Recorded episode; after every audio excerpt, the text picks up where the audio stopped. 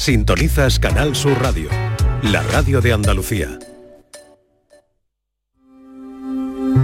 La tarde de Canal Sur Radio con Mariló Maldonado. Por aterrizar estas ideas en algo más concreto y menos abstracto, vamos a poner un ejemplo. Esta vez no es de mis pacientes, sino de un espacio de televisión que, si no eres un chaval, posiblemente lo hayas visto o te suene. La famosa serie del Dr. House. Por si no la has visto, te la cuento. Y si la viste, te la recuerdo brevemente. La serie trata sobre un médico que es un genio y un sarcástico cachondo que te cagas. Me flipaba. Tenía un problema por una extraña enfermedad que le producía unos dolores terribles en la pierna. Así que consumía bicodina, un opiáceo muy potente que usaba como calmante.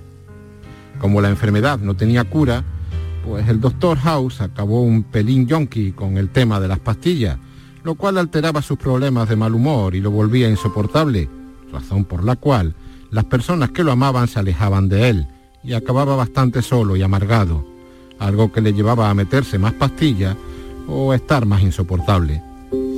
El doctor House podría haber ido a terapia varias veces, formarse en estrategias para el manejo de la adicción y mil historias más, porque Lógicamente, ser drogadicto no es algo que venga muy bien a la vida de nadie, pero claro, querer quitar esa conducta que es un problema y que es un objetivo muy lógico, choca con la funcionalidad de ese problema, manejar el dolor de la pierna.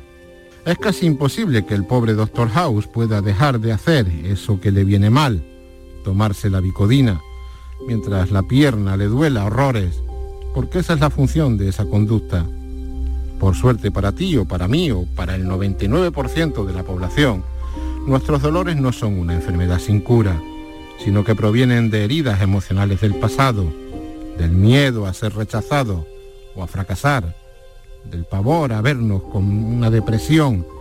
Y eso se puede curar con una buena terapia, comprometiéndonos con nosotros mismos y mirando y aprendiendo a tratar bien la parte de nosotros que no nos gusta a mí personalmente me cuesta menos mirar y enseñar al Ventura que da conferencias para mil personas que al chaval de 14 años al que llamaban Quasimodo y con el que se metían. Y también, por supuesto, echándole cojones.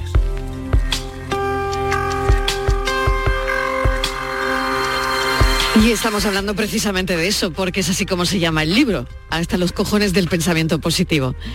Bueno, Buenaventura del Charco, que tendrá que contarnos el apellido, ya es como difícil para el cole, ¿no? Para cualquier niño.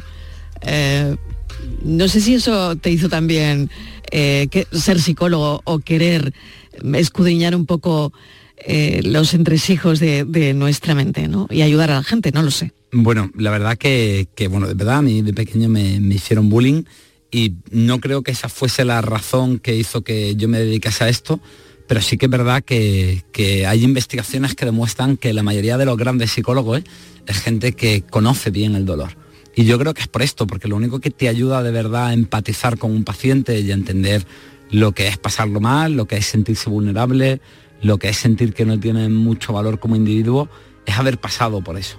Ahí yo creo que hay una parte del conocimiento que solamente lo entendemos cuando lo vivimos, ¿no? No simplemente estudiándolo. Y la otra parte de esto, pues, pues bueno, yo creo que me dedico a esto también por, por mi padre. Mi padre era, era médico, pero sí que era un médico de los de antes, ¿no? Era un médico que él decía que las palabras curaban más que las pastillas, ¿no? Y entonces mi padre siempre me transmitió que, hay una cosa que, que es lo más democrático del mundo Fíjate, mi padre empezó siendo médico en, Pinos Puente, en un pueblecito pequeño de Granada, y acabó siendo aquí médico en, Marbella, director médico de Incosol, y bueno, médico personal del rey de Arabia Saudí, de, de Sean Connery, de Dalí, de, gente muy importante. Y él siempre decía que el dolor humano es la más democrática de las experiencias, porque todo el mundo es igual ante el sufrimiento.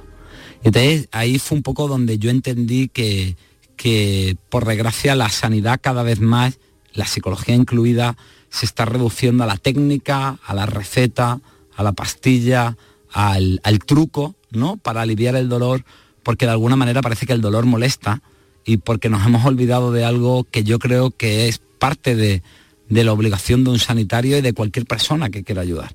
Que no es solamente centrarse en el problema, sino sobre todo acompañar a la persona y darle apoyo y sostén en mm. eso que le ocurre.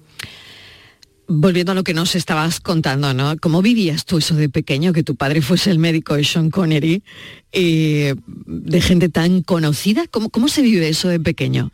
Pues yo la verdad que, que, no me enteraba mucho de, la copla, ¿sabes? O sea que mi padre era un Lo has sabido después, ¿o te has dado cuenta Y claro, ya luego de mayor es cuando empiezas a entender determinado tipo de, de, cosas. Pero fíjate, yo creo que, la gran lección que a mí me dio mi viejo fue cuando se murió y, lo enterramos en su pueblo, en Pinos Puente, y, y entonces fue una imagen muy pintoresca en el funeral porque porque bueno, porque aparecieron allí pues, pues gente del pueblo, ¿no? Gente de, clase humilde y trabajadora, gente que recuerdo que cuando me daban las manos notaba los callos de, trabajar en el campo y, los veía sentados al lado de, representantes de casas nobiliarias europeas, ¿no? Qué bueno eso. Y, creo que para mí eso eh, fue una gran lección que a mí me dio mi, padre con, la vida y, que la verdad que, que es una de las cosas de las que estoy más orgulloso de ¿Escribes como hablas? Pues Lo digo por el título. pues la verdad es que sí, es verdad que ¿no? Y además yo, he estado con el libro este fin de semana y es muy coloquial, como el título. Bueno, ¿no? sí, la, verdad que para empezar, vamos a ser honestos, yo tengo la sutileza de la lencería de esparto, esa es la, realidad. Hombre, el título del libro no, lo deja a... Vamos, que, que lo dices claro.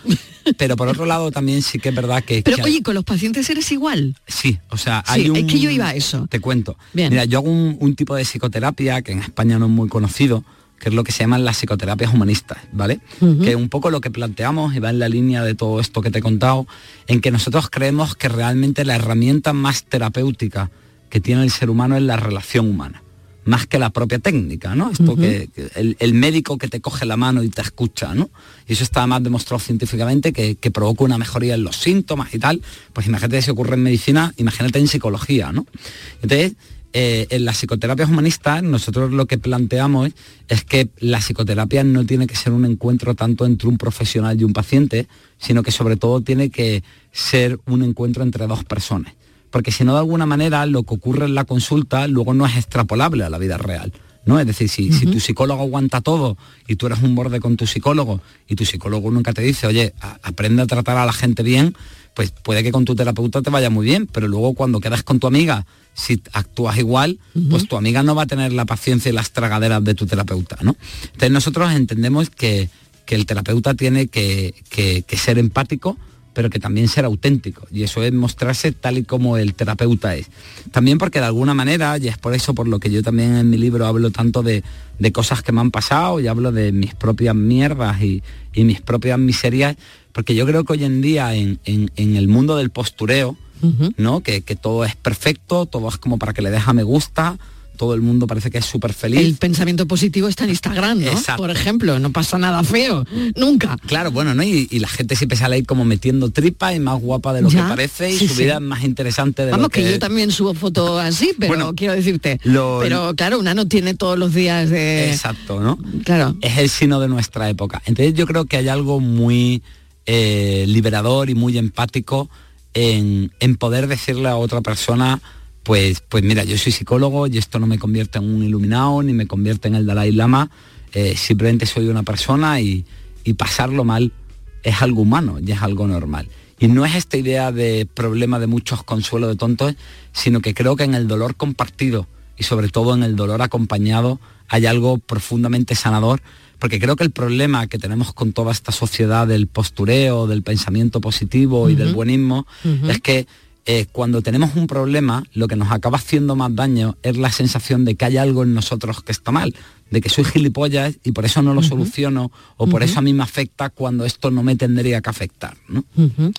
Está claro, ¿no? Lo decía hace un momento, mm, la sensación de, ser figurita de, porcelana, porque si mi hijo suspende cinco, em, me tomo un ansiolítico, si me enfado en casa con mi marido por una tontería me tomo otro, si me... no lo sé, si al final estamos idealizando de tal manera la sociedad que va a ser insoportable mm, vivir sin, no sé, lo que, lo que veíamos, lo que representas con el unicornio vomitando el arco iris. A mí me ha encantado. O sea, me ha encantado que vomite el arco iris, porque sinceramente, quizás estamos creando, e incluso a nuestros hijos, ¿no?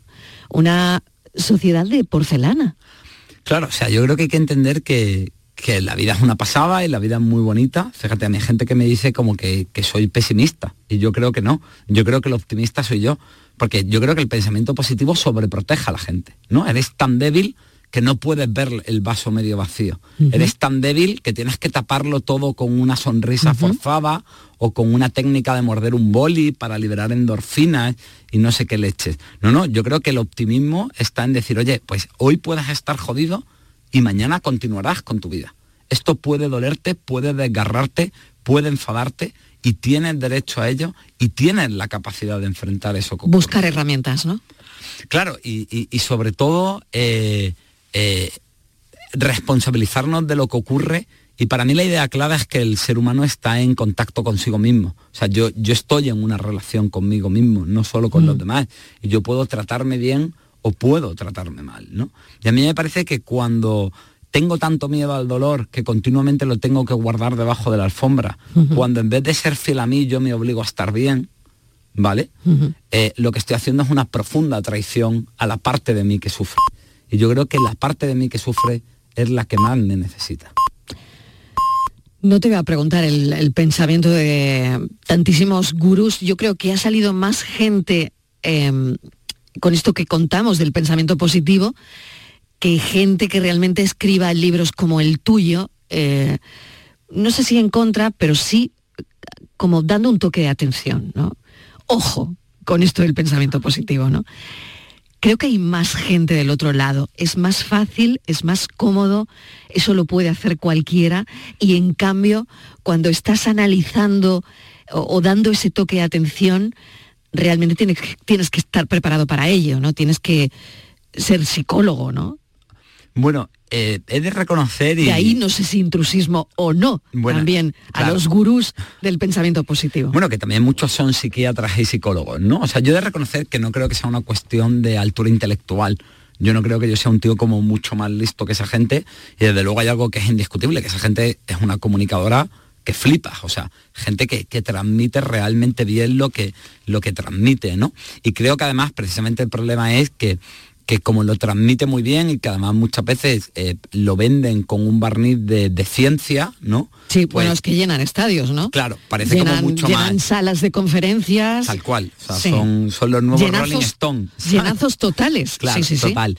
Y entonces, eh, eh, yo creo que, que, el problema Pero perdón, también la gente necesita eso.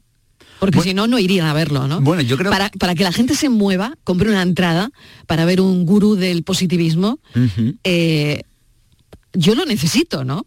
Bueno, la gente le, hace falta. Yo creo que... No lo sé, a ver qué piensas. Para mí el planteamiento es que, claro, eso es lo que nos gustaría a todos. ¿Sabes, Mariló? Porque, mm.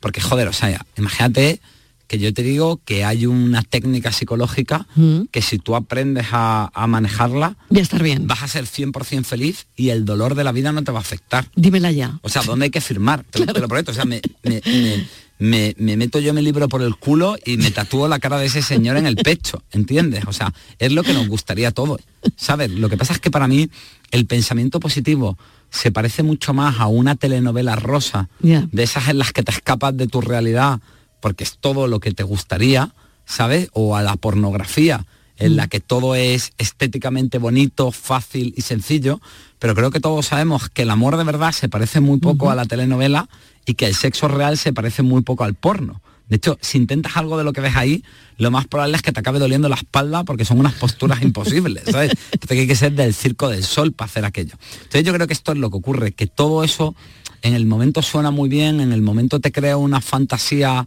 edulcorada, pero que eso luego no aguanta un asalto en la vida real. Y si no, yo le planteo un poco a, todos los que nos están oyendo y, te planteo a ti, Mariló, que cuántas veces hemos intentado aplicar esas recetas y cuántas veces han funcionado realmente. Llevamos más de 10 años con este tema del pensamiento positivo y en los últimos años las tasas de enfermedad mental han aumentado un 300%. En y los suicidios, ¿eh? que ahora nos ponemos serios. Me parece que es evidente que, es que esto no está funcionando. Y mira, si fuera un engañabobo, si fuera una estafa, pues bueno, pues, pues sin más. Pero el problema es que lo que, lo que más sabemos a día de hoy es que esto es profundamente iatrogénico, que simplemente es la palabra culta y fina de los psicólogos. Los profesionales de salud mental para decir algo que es malísimo que te cagas, ¿vale? Es decir, que es algo que provoca enfermedad. Mira, en psicología hay un montón de escuelas, ¿no? Yo antes te he hablado de que soy humanista y tal. Hay más de 192 tipos de psicoterapias reconocidas. Sin embargo, hay una única cosa en la que estamos de acuerdo todos los modelos de psicoterapia. Y es que lo más dañino que podemos hacer es reprimir los pensamientos y las emociones desagradables. Cuando hacemos eso, se convierten en obsesión, se convierten en ansiedad, se convierten en, en, algo que sale con tanta furia que ya no lo puedo aguantar, ¿no? Típico algo te molesta, te callas un día, te callas dos y el cuarto explotas y, y la lías pardaca por no mm. haberlo dicho a tiempo o nos volvemos esclavos de lo que hacemos para tapar esas emociones. Las compras, el consumo de sustancias, mm. Mm. incluso cosas buenas como el deporte, que se pueden volver muy enfermizas. Entonces, lo que tenemos claro es que hay que entender que hay emociones que son desagradables, pero que en el fondo son terriblemente adaptativas porque nos permiten hacer frente a los problemas. Es decir, si a mí alguien me está haciendo daño, la rabia puede parecer muy fea, pero la rabia es lo que me ayuda a defenderme. Mm. ¿Vale? Si a mí eh, algo me duele y me pone muy triste, eh, pues por ejemplo, mira, cuando, murieron mi madre, que murió después de un cáncer muy largo y un proceso muy duro, yo estuve un tiempo pues, pues muy triste llorando a mi madre. La primera idea es que creo que eso era lo coherente. O sea, vaya hijo puta soy, si mi madre se muere y a mí me da igual, ¿no? O sea, mm. que la gente dirá que tóxico. Yo creo que es lo normal. La segunda idea es que después de un proceso tan largo de médicos, de hospitalizaciones, mi padre además había muerto solo hacía dos años, o sea, un proceso realmente difícil, yo necesitaba descansar. Y yo necesitaba estar en una cama llorando, asustado, pensando qué iba a hacer con mi vida. Porque esto es otra de las cosas, el pensamiento positivo te dice, mira lo bueno, oye, es que tu problema va a estar ahí. Y tu problema va a estar ahí hasta que lo resuelvas. Y yo no sé tú, pero yo solamente sé resolver algo que entiendo, y quizá yo soy muy estúpido, Mariló, pero yo para entender algo necesito analizarlo y mirarlo. Y analizarlo y mirarlo es permanecer en esa tristeza. Entonces, hay emociones que pueden ser profundamente desagradables. Por ejemplo, antes hablabas de los ansiolíticos, y este es el problema. A mí mi ansiedad lo que me está diciendo es, oye, hay algo en tu vida que no va bien. Si yo me tomo un ansiolítico y sigo funcionando... No lo arreglas. No lo arreglo. Entonces, hay que entender que hay una cosa que es que algo sea desagradable y hay otra cosa que es que algo sea negativo. Y hay muchas cosas desagradables que son profundamente adaptativas. Por ejemplo, cuando yo meto el pie y me lo tuerzo y se me inflama el pie, lo que está ocurriendo es que mi cuerpo dice, oye, los ligamentos están débiles, vamos a inflamar el pie porque si no Ventura sigue corriendo y mm. entonces ya sí que se acaba de fastidiar la historia. Mm. Pero nosotros lo que queremos es echarnos reflex y seguir jugando al fútbol. Y ahí es luego donde viene el 15, donde viene el desgarro y donde vienen los problemas. Entonces hay que entender que las emociones desagradables es la manera que tiene nuestro cuerpo de decirnos, oye, te está pasando algo y esto es algo importante y tienes que atenderlo. Exacto. Buenaventura del Charco, ha sido un placer tenerte esta tarde en el programa, charlar de, de todo esto y nada, te deseo muchísima suerte con el libro y bueno, te tenemos cerca, así que agendamos tu teléfono. Bueno, un placer para mí, la verdad, que, estar aquí y hablar de, todo esto y, también darte muchísimas gracias, bueno, a, ti y a, los compañeros, tanto por la sinceridad, que yo vengo, que entiendo que vengo con un mensaje distinto, como, como por dar la oportunidad de, de, compartir y reflexionar juntos sobre todo esto. Nos ha encantado tu mensaje. Gracias. Un saludo. Nada, un abrazo fuerte.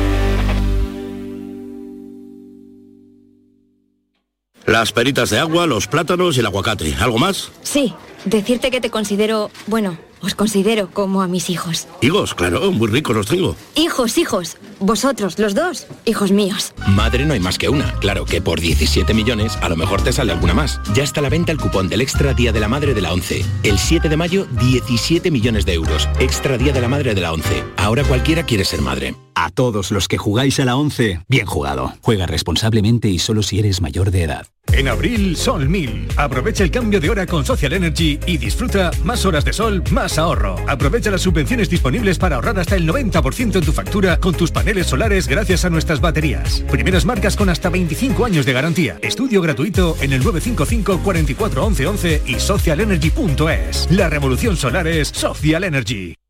Ven a vivir el Festival del Verano en la playa. Weekend Beach Festival Torre del Mar del 5 al 8 de julio te trae lo más actual de la mejor música. Sidecars, Raúles, Mala Rodríguez, Marseguí, Morgan, Carl Craig, Boris Bourne y muchos más solo para ti.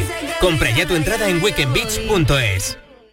¿Te gustan los chollos? En Rapimueble los tienes así de claros. Dormitorio de matrimonio solo 149 euros. Composición juvenil solo 394 euros. Llévate tu chollo al instante y paga en 12 meses sin intereses con la garantía de Rapimueble. Más de 200 tiendas en toda España y en rapimueble.com.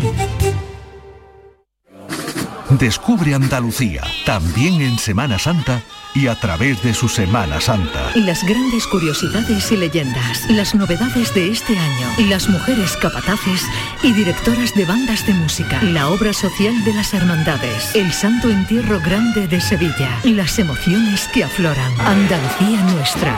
Especial Semana Santa. Este jueves santo, desde las 9 de la mañana, con Inmaculada González. Canal Sur Radio, la Semana Santa que llevas dentro.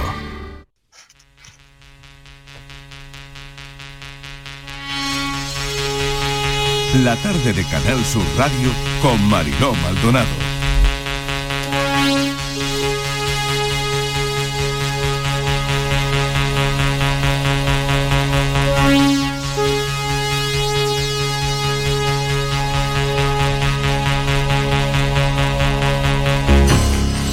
Conectando a Andalucía.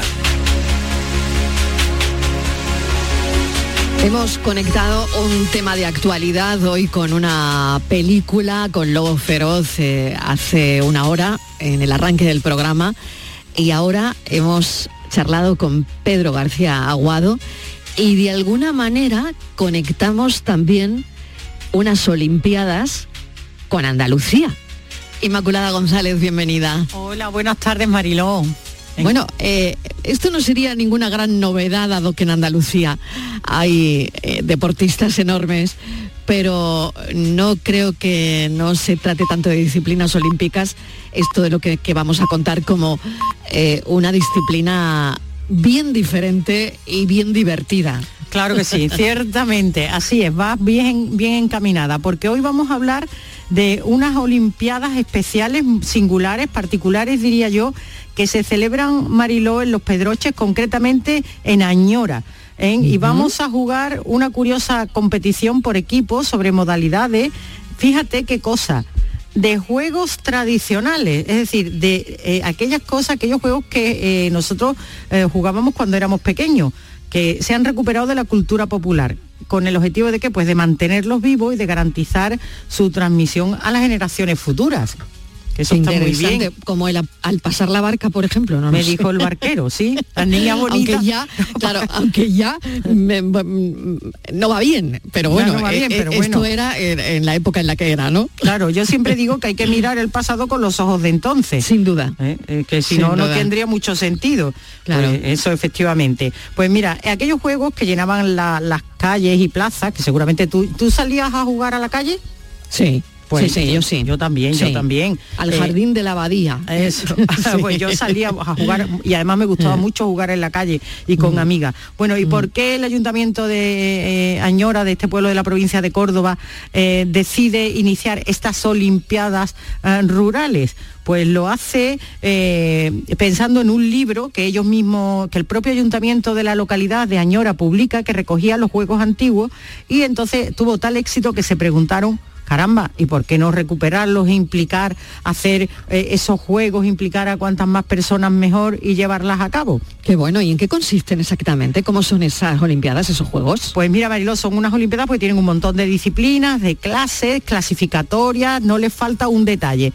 Pero se lo hemos preguntado y nos lo explica muy bien Antonio Luis Caballero, que es un técnico de turismo del Ayuntamiento de Añora, que nos cuenta con mucho cariño además cómo son y cómo se celebran estas Olimpiadas. Bueno, pues como tú bien has explicado, pues una competición donde participan 48 equipos durante todo un fin de semana, que lo iniciamos con el desfile inaugural y durante desde el viernes hasta domingo se van desarrollando las pruebas una tras otra, ¿no? Comenzamos eh, con la prueba de apiola, un juego tradicional en el que unos componentes se van saltando a otros y vamos pasando por los distintos juegos como subir la cucaña, el tirar del garrote, tirar de, de la soga, el pingaré, los mizos, carrera de saco, así hasta llegar a los 16 juegos tradicionales. A mí me tenían prohibido jugar a piola porque la primera vez me torcí un tobillo y me liaron la grande. Pero yo recuerdo, Isma, que sí me encantaba, por ejemplo, jugar al guiso. ¿Tú te acuerdas? ¿El guiso qué era? ¿El piso? El guiso, no sé si tiene otro nombre también, pero es como unas casillas que ah, en tú tirabas, eh, tirabas en la eh, arena numeradas, dibujada. Exactamente dibujada, Sí, unas sí. casillas dibujadas y tirabas mm, una, Una- piedrecita al uno, al dos, Sí, seis casillas, creo que tenía. Sí, sí, pues el piso. el guiso lo eh, llamaba yo, pero eh, no lo sé. pues, el eh, piso vosotros. nosotros en Huelva el Vale. piso. Sí, sí, a mí me gustaba mucho también el elástico. Y el elástico, El claro, elástico. claro. Y, y la lima, lo que pasa que luego yo he pensado que lo de la lima era un poco peligroso, ¿eh? Porque la lima era efectivamente aprovechar ese propio recuadro del que tú hablas, Mariló, y cuando llovía, que el suelo estaba mojado y ligeramente enfangado, se tiraba una lima, lo que es una lima lima, una lima de hierro para Ah, clavarla. vale. A eso no he jugado, a eso Sí. no he jugado. Yo estaba un poco más silvestre. Bueno, no, pero los niños se divertirían mucho. Sí, Vamos, claro, yo pienso claro. en mis hijos jugando a la lima y bueno, madre mía, pero a mí me lo parece- que puede salir de ahí. Y luego a- otra cosa que me apasionaba era el diabolo o, o- o diabolo. Mm. Claro, claro, ¿sabes? claro. Pues Qué fíjate, bonito, ¿eh? todos estos, muchos, estos juegos, muchos de ellos por eh, eh, jugar a la carrera de saco, a las Sí, de cinta, claro. a, a tirar con tiras chinas, pues todos ellos en- los hacen aquí en esta, en estas Olimpiadas. Pero hay uno que a mí no me suena y que nos contaron que era el pingané. Y he preguntado qué era eso del pingané.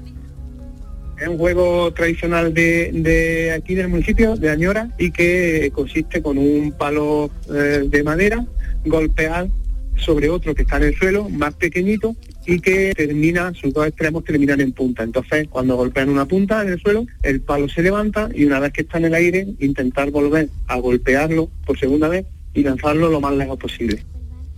Eso, fíjate, con, un, Fíjate. con dos palitos, mira qué entretenimiento. pingané. El pingané, vamos a jugar pingané. Me, gusta mucho hasta la Pues, palabra. Sí, sí, es bonito. Pues fíjate que esto, Marilo, precisamente encierran todas estas cosas las Olimpiadas, ¿no? Y congrega cientos de participantes, niños y mayores, mujeres y hombres, porque en todo participan todos esos hombres y mujeres, lo mismo da que estén jugando a la doquín, que a la comba, que a la soga o que a la sillita a la reina. Otra cosa que a mí me gustaba mucho, la sillita a la reina. Sí, a mí también.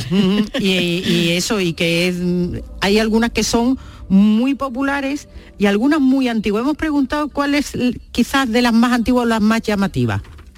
algo que realmente no es un juego eh, tradicional, pero que sí surge de una de una práctica tradicional, como es el porteo de cántaros, ¿no? Eh, se nos ocurrió incluirlo como para como una muestra más también de, de esa cultura popular, ¿no? De, de cuando se iba a las fuentes a por el cántaro y las mujeres pues eran capaces de, de llevar un cántaro en la cabeza sin, sin apenas tocarlo, ¿no?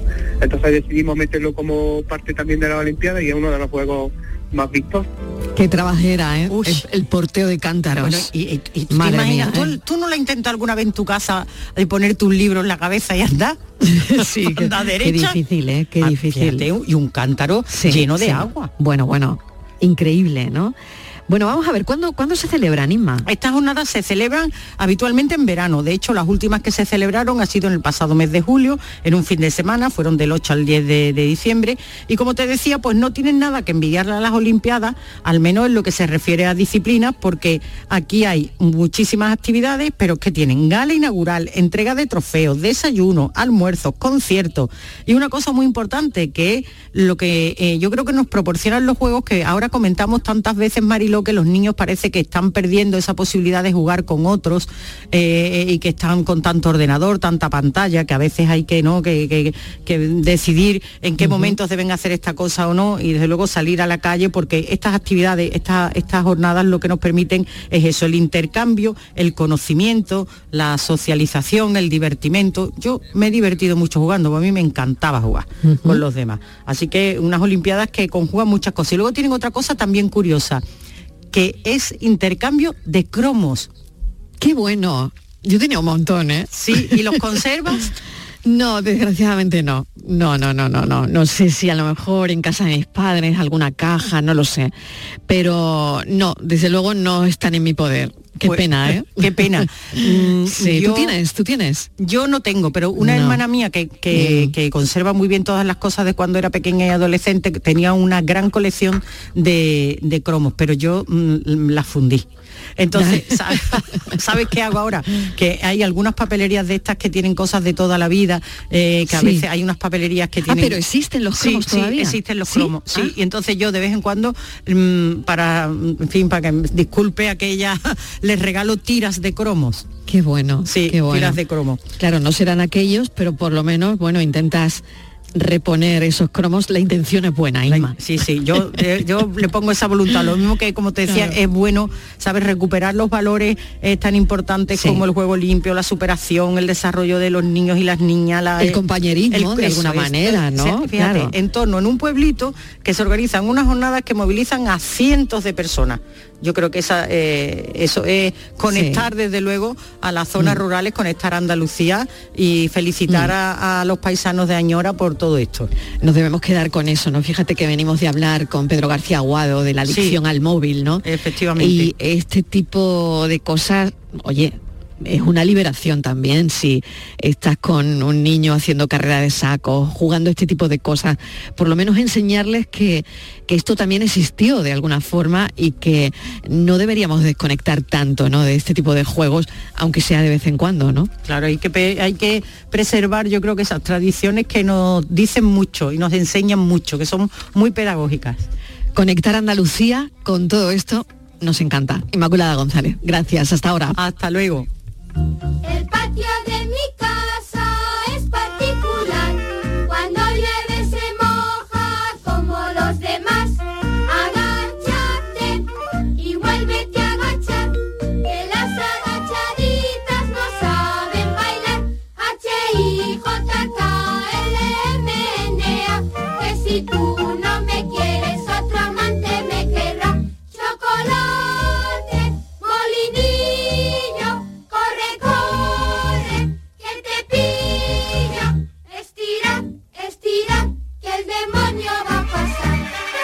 La tarde de Canal Sur Radio con Mariló Maldonado.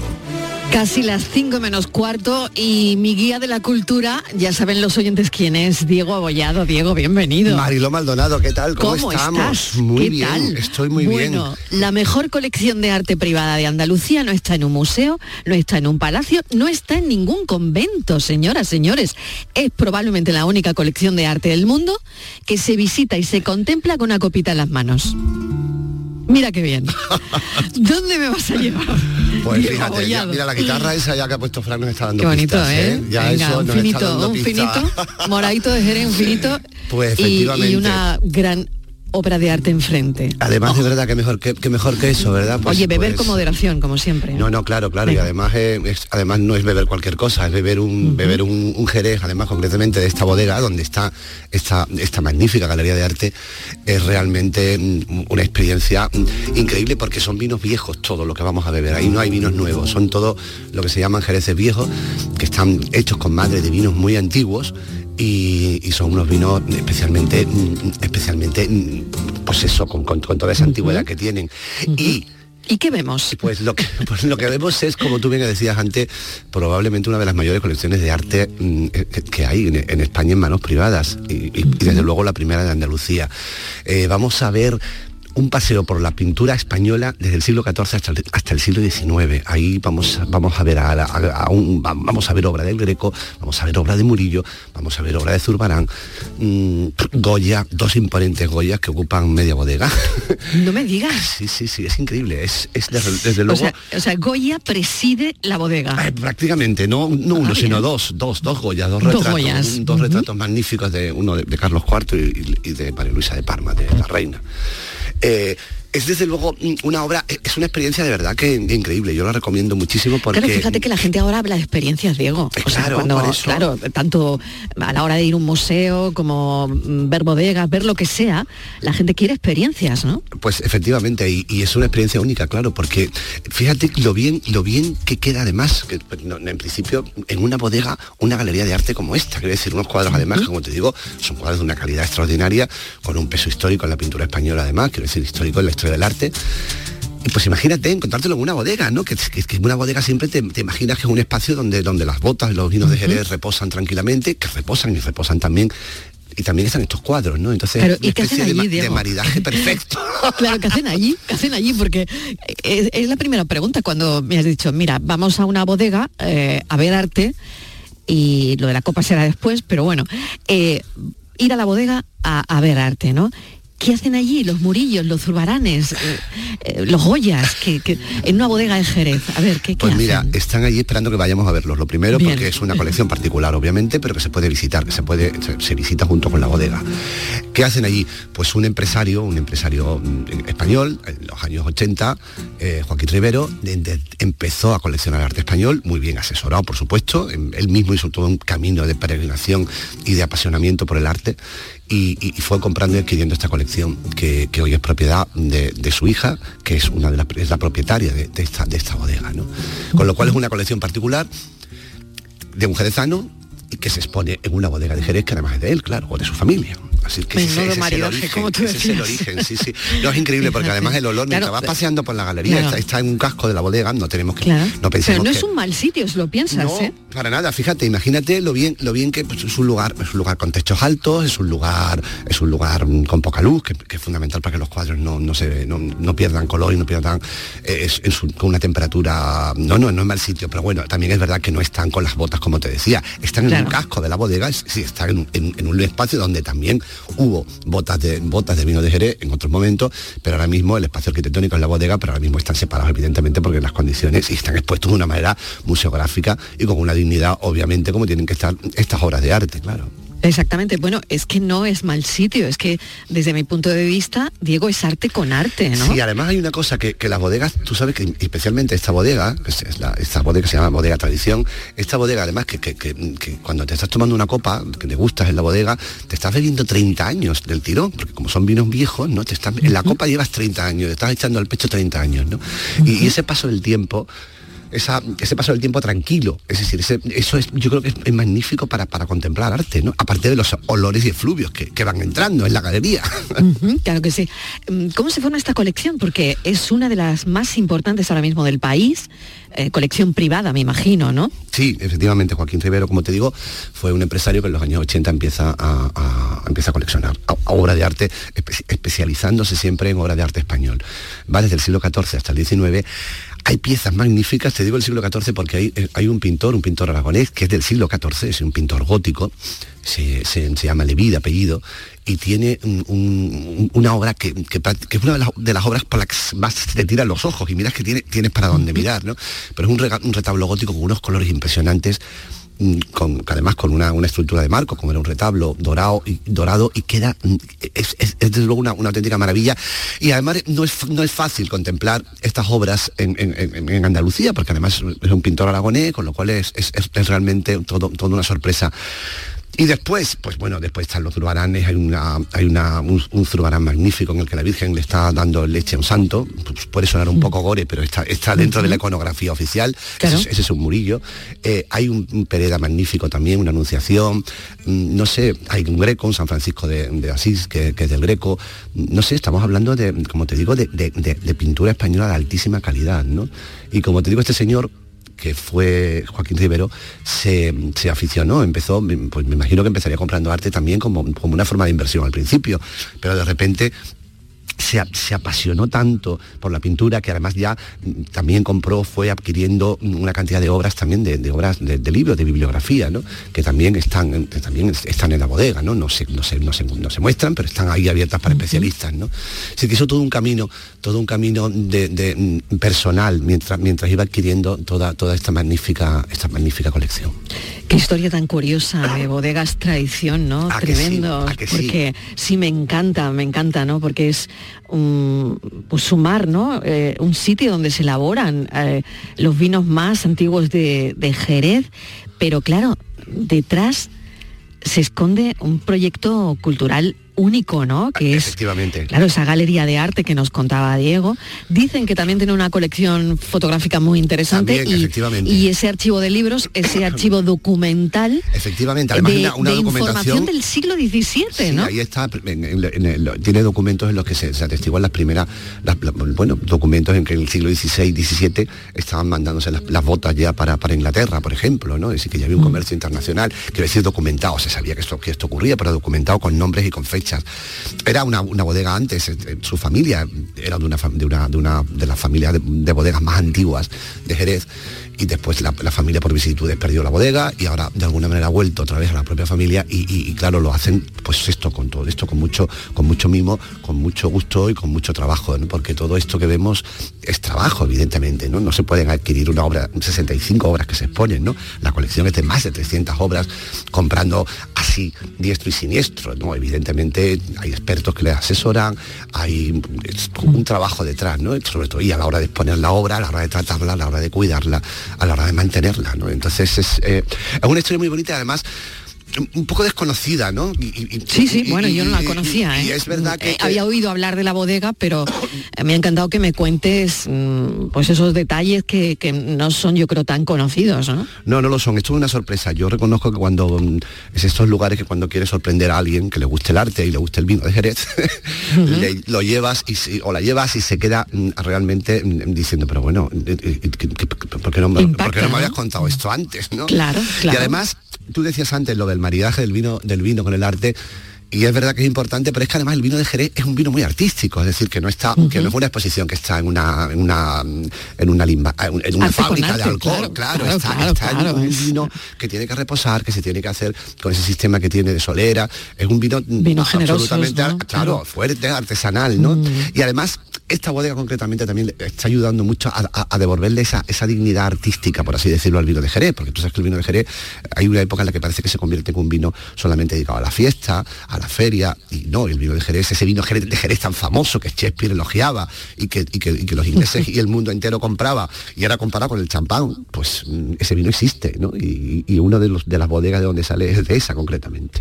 Luego también en el caso de Joaquín Rivero, ¿no? Transmitir esa pasión eh, eh, a su hija, por ejemplo, que es la actual presidenta, como tú decías, de las bodegas, ¿no? Hay que, de alguna manera, saber transmitir ese entusiasmo y esa pasión, incluso por el arte, eh, a los que vienen, ¿no? A los que vienen detrás. Es fundamental y además el caso de su hija eh, es un caso porque es, una, es una señora que aparte de las empresas que pueda tener, como es esta bodega, se ha dedicado por entero ya al arte, quiero decir, se ha hecho una especialista, ¿no? Incluso publica, tiene también una publicación de una revista de arte y, y conoce y mima cada detalle de la colección, ¿no? Y está muy, muy, muy pegada a cada cuadro, ¿no? Te va contando, ella más que contarte la historia de los cuadros, te cuenta la historia de la adquisición de los cuadros, ¿no? Pues mira, este cuadro no lo pudimos comprar en un momento porque se fue de precio una barbaridad. Y sin Claro, embargo, a los ocho años, naturalidad, ¿no? efectivamente, y sin embargo, a los 10 años volvió el cuadro por la mitad de precio. Y, y ves, las cosas van, las cosas vienen. ¿no? Tú sabes que los que coleccionan arte mm, tienen toda una serie de, de, mm, bueno, casi de filosofía, ¿no? A la hora de la, de la Mm. adquisición. No es solamente comprar, no es comprar por comprar. Quien colecciona arte sabe que lo que, lo que, tiene entre manos es algo, es algo, es algo mucho más importante, ¿no? Y, y entonces están llenos de tics, están llenos de, de, de, de- de- de momentos como que, que- que viven con, intensidad unos momentos a lo mejor que para nosotros sería simplemente la adquisición de algo, ¿no? Y, y no, y es muy interesante también verlo, ¿no? Verlo así de cerca. Pues mil gracias, Diego, porque Pues nos has abierto todo un mundo, ¿no? por- Bodegas sí, Tradición, pero donde te voy a decir una no cosa, solo ¿eh? tienen un tesoro etnológico, sino también eh, Artístico. Bueno, pues y artístico. efectivamente. Hombre. Y te voy a decir una cosa, ¿eh? Eh, lo de la copita no es después, la copita es durante. ¿eh? Ah, es durante. Ah, Bueno, yo pensé que tú veías el museo y, yo y también, después ¿eh? yo, te tomas yo- la yo copa. también siempre pensaba que era así, pero no. Ah, al es final, durante. bueno, al final, evidentemente, eh, ha- haces la visita a la bodega y al final. Pues, pues te tienes, puedes degustar un, una, un, un- una copa, Llévame, una copa, Diego, una llévame. copa de brandy. No nos llevas a ningún sitio Yo equipo. llevo- pues ya veis, Mucho yo piarla, pero luego no nos llevas. bueno, pues yo os llevo, yo os llevo, no te preocupes. ¿Me llevas? ¿Nos vas a llevar? Os llevo, mira, me parece una pues- magnífica. Y que se apunte todo el que quiera, ¿eh? Un- autobús, bueno, vamos a poner pues- un autobús. Pues vamos a poner un autobús para hacer una excursión.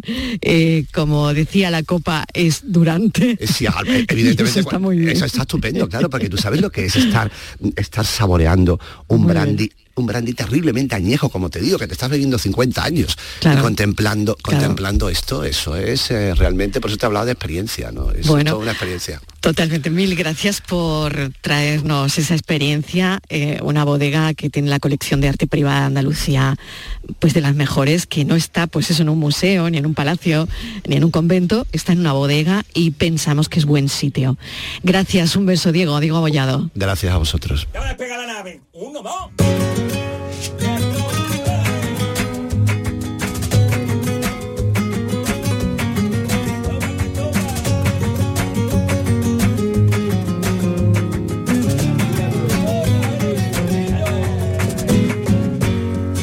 Porque yo quiero vivir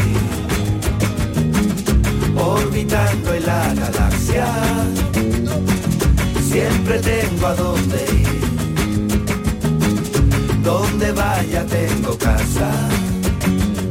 Y llegando a la calle de Plutón, me encontré con mi prima Juana y le dije tengo la solución. Para ser feliz no hace falta más que verte la cara. Porque yo quiero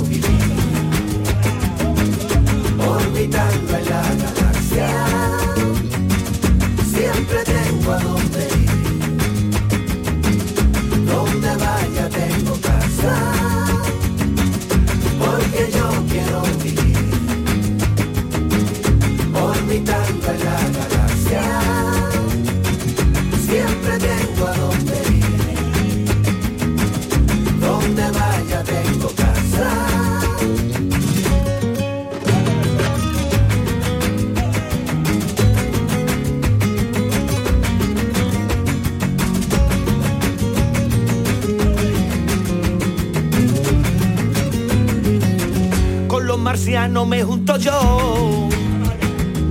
Desayunan seta por la mañana qué pedazo de colocón. Aquí soy feliz, no me falta nada y llevo una semana. Yo quiero vivir en libertad, en tu planeta aterrizar, comprarte churros por la mañana. Dos cucharadas de azúcar y en el café, y un millón de besos te llevaré en una bandeja y hasta tu cama. Porque yo quiero vivir orbitando en la galaxia. Siempre tengo a dónde ir. Donde vaya tengo casa. Porque yo quiero vivir